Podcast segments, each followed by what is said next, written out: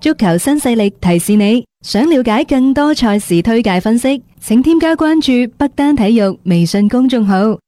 北單體育公眾號無需註冊，一鍵辦理，及時了解各位專家老師嘅賽前臨場信息發布。聽波聽足球新勢力，玩波估波玩競彩就要留意呢微信公眾號北單體育。北單體育就係北京單場嗰啲賽事，咁、然之後呢，大家亦都可以喺誒北單體育微信公眾號嗰度呢，係揾到你想要嗰場波一啲嘅分析啊、預測啊、推介啊等等。咁、啊，希望可以呢，就係、喺各位做抉擇之前呢，俾到一啲嘅意見啊、參考啊，俾各位呢係作一個嘅幫助，以及係最後嘅抉擇嚇。听足球新势力，晚晚有饭食。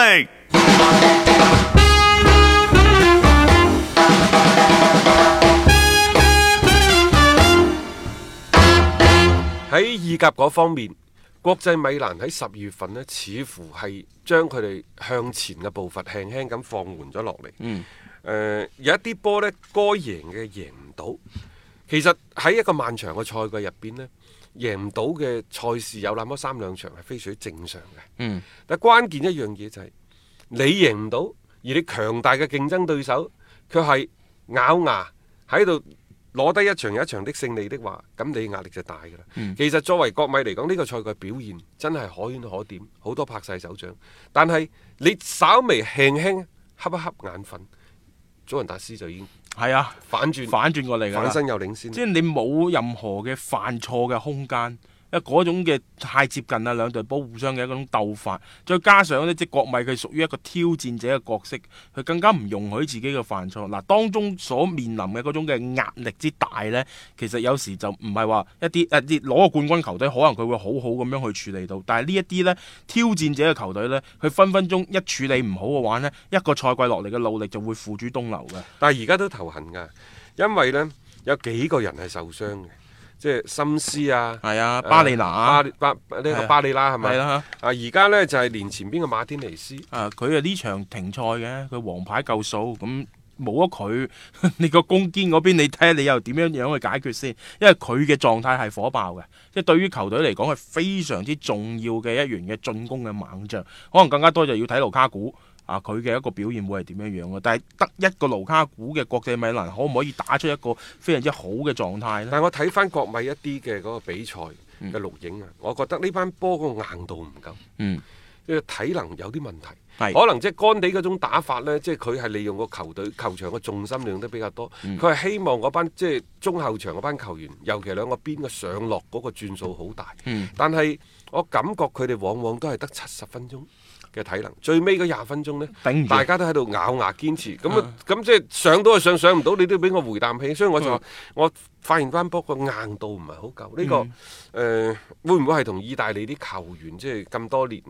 啊，即係個節奏又唔係咁快啊！而家呢，佢係想提提提節奏嘅，啊啊即係講比賽嗰場波好呢，一個個人能力講個個人能力好，就自不然覆蓋力好。但係你所有嘅好，你都有一個體能體力去支撐嘅最終嘅支撐啊，先至可以完成教練布置嘅戰術。但係而家佢嘅佢就係個體力嘅問題。係啊，嗯即係而家就好多嘅，特別一啲意大利媒體喺度討論係咪你干地操班波操得太行咧？因為你嘅體力唔得，就需要操班波操得行，但係可能操得行呢，亦都係令到啲球員呢嗰、個傷病開始多咗起身。呢、個就係國際米蘭打到十二月份所面臨，再加上你歐冠打完嗰六場小組賽、比較頻密，咁然之後你平時嘅訓練又操得行，所以啲傷病潮一嚟，對國米就開始有啲問題。係啊，即係點樣樣去走出呢一段嘅即係傷病較多嘅時期咧？嗱，好好咗，其實意甲都有一定嘅冬歇期嘅。呢個嗯時候呢，啊睇嘅就係球隊嘅板凳板凳嘅深度啦。咁、如果講到板凳嘅深度呢，祖雲達斯一路都強過國際米蘭。今年係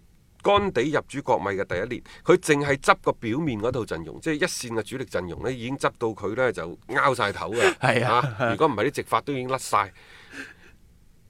第二個賽季可能就要喺個主力同埋替補之間要侵幾個落去，即係可以係實現到輪換。呢、嗯種輪換就係就算我上咗場都唔會對原有嘅戰術呢就帶嚟太多嘅打擊。嗯冇錯而家國際米蘭撐嘅就係撐呢幾個替補。啊，佢係一套陣容，佢真係一套陣容嘅 啫。雙線作戰對於國際米蘭嚟講係難嘅，啊即係呢個其實賽季初嘅時候都我哋已經講咗㗎講咗啦㗎，嗯即係佢係辛苦嘅。但係佢又想喺歐戰嗰度搏，所以同多蒙特 啊、同巴塞又分咗一個死亡之組。係咯，佢又真係搏嘅喎。啊而家真係哦佢啲搏波到盡，嗱搏到盡啦。歐冠入唔到嗯十六強，嗯只能佢打歐聯杯。你打唔打？但係打搏完歐冠，直接嘅後果就係陣中嘅傷病多咗起身，就令到個戰績呢，就係有少少即係冇咁迅猛啊波動啦嘅波動嘅最主要嘅原因。其實佢要取捨㗎啦，你嗰啲歐聯杯嗰啲真係可以放手，快啲放手㗎啦。即係就算去到淘汰賽都咁都係咁話啦。因為以國米今年嘅聯賽嘅表現，你 keep 到落嚟嘅話呢，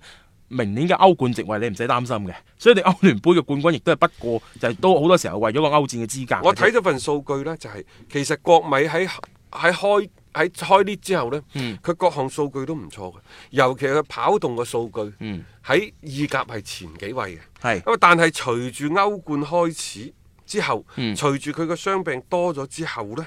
就好似慢慢慢慢就下滑啦嗯第一傷病多，你輪換唔到體能，球員嘅體能唔可以支持一啲高強度嘅賽事，嗯硬度唔夠，咁佢跑動自不然就少噶啦。嗯所以一方面係傷病潮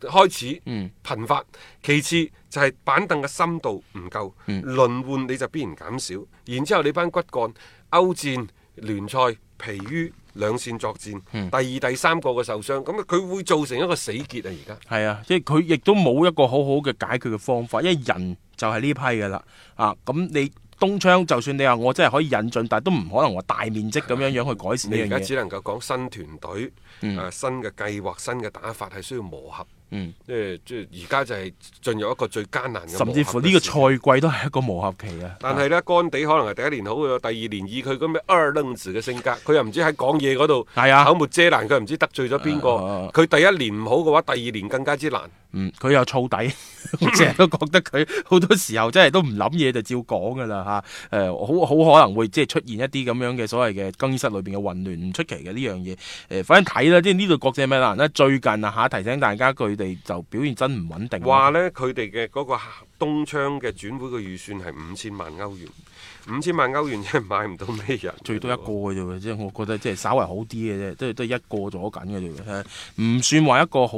強有力買嘅支邊援個咯。啦？買梅頓斯啦。梅頓先啊係梅嘛頓斯唔同拿波利續約，有咩比打擊敵人啊，更好嘅挖係角係最好嘅辦法呢？梅頓斯都啱使嘅，即係起碼多翻個即係進攻點先誒、啦。其實喺干地嘅戰術體系之下呢，梅頓斯真係啱使，嗯而干地本人亦都非常之欣賞球員本人嘅能力。嗯啊，有機會呢，就即係嗰邊係球員自己想走嘅，嗯啊咁啊德佬想唔放都唔得，所以有機會即係佢哋會有一個相對低廉嘅價錢將梅頓斯請翻。而家呢，只能夠係收收補補㗎啦。係啊，即係大你想大幅度咁樣去改變球隊嘅現狀呢，係難為了干地咯。我覺得而家吓咁， 所以睇睇啊啦，即係國際米蘭可唔可以喺即係呢一輪嘅賽事當中，因為早雲已經打咗噶啦，嗯咁、可唔可以跟翻上應個該節呢，奏？仲有即係你而家要睇嘅啦，即係嗯除咗啱啱嗰個誒、呃梅頓斯之外呢，嗯。仲有呢就高路石夫斯基。佢而家係租借咗去帕爾馬嘅，屬於啊亞特蘭大嘅球員，但係而家咁講嘅，嗯只要你肯俾四千萬，即時係傾你就掂要啦。啦。話國米喺度密切咁而樣，且聽講亞特蘭大嗰邊內部傾完都同意咗呢一嗯呢一單嘅嚇，即係收購嘅。咁誒、呃一位瑞典嘅新星，但曼聯都想要嘅喎。但係曼聯呢 就郭叔，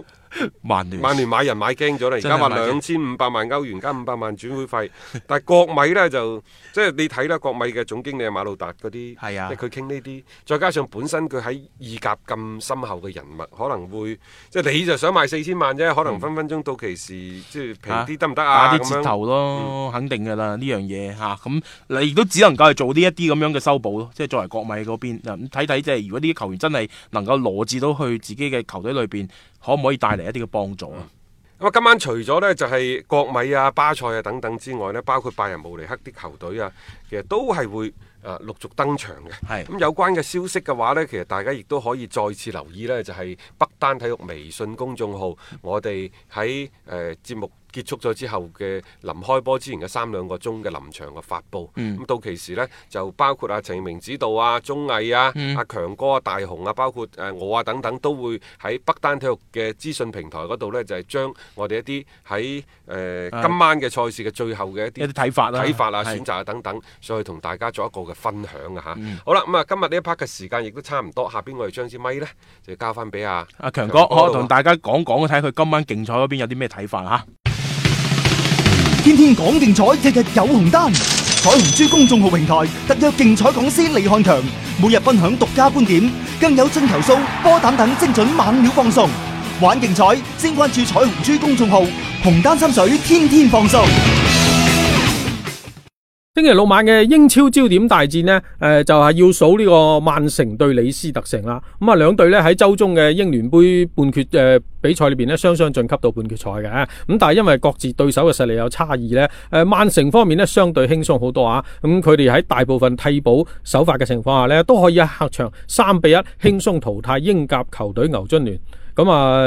奇雲迪布尼啊、謝沙斯啊咁等等，大部分嘅主力咧都獲得輪換啊，體能方面係有優勢嘅。咁啊，李斯特城呢，誒、因為對手咧係啱啱換咗教練嘅愛華頓，咁啊由呢個鄧肯費格遜呢臨時帶隊呢，啲球員似乎更加搏命啊！咁啊喺落後兩球嘅情況下呢，竟然喺九十分鐘嘅補時階段呢，仍然夾硬追成平手啊！咁啊拖到點球決勝嘅。咁啊好彩呢，李斯特城呢啲球員啊，畢竟啊心態方面成熟穩定少少啊，最後四比二呢淘汰對手，晉級到呢個英聯杯四強嘅啫。咁啊，但係體能方面呢，都係比曼城呢蝕底少少啊。咁啊，今晚嘅比賽呢，誒、曼城呢理論上有主場之利啊。咁啊，到底贏唔贏到呢？咁啊，呢樣嘢呢樣嘢要分兩個問題嚟考慮啊。咁啊，首先呢，就要考慮第一個問題就係贏唔贏到，咁啊主場呢，誒、有啲優勢嘅，咁再加上曼城呢有體能嘅優勢，咁啊夾夾埋埋呢，或者主勝呢可以作為首選。咁而第二個問題呢，就係、可唔可以完勝或者淨勝對手兩球以上呢個問題啦。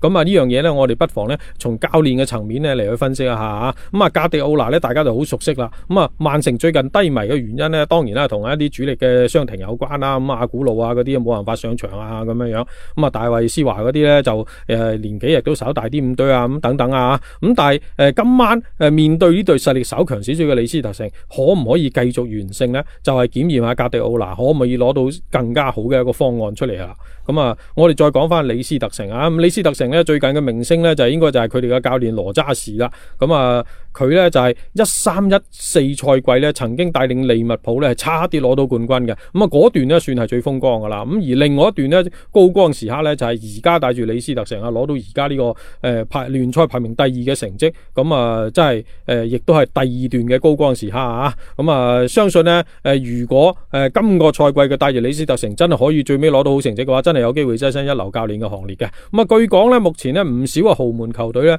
誒睇啱佢噶啦。咁啊，前提呢，真係可以喺關鍵嘅場次裏邊省靚招牌先得。咁啊，不妨我哋睇睇今晚佢可唔可以誒？呃讓呢個李斯特城呢，誒、喺曼城身上呢製造少少麻煩啊！咁、啊，各位聽眾，如果想要更多嘅比賽資訊同觀點呢，可以攞起手機添加彩虹豬公眾號嚟接收嘅。彩係彩票嘅彩，紅係紅當當嘅紅，豬係豬籠入水嘅豬。彩虹豬公眾號一定係好嘢俾到你啊！多謝大家關注嘅。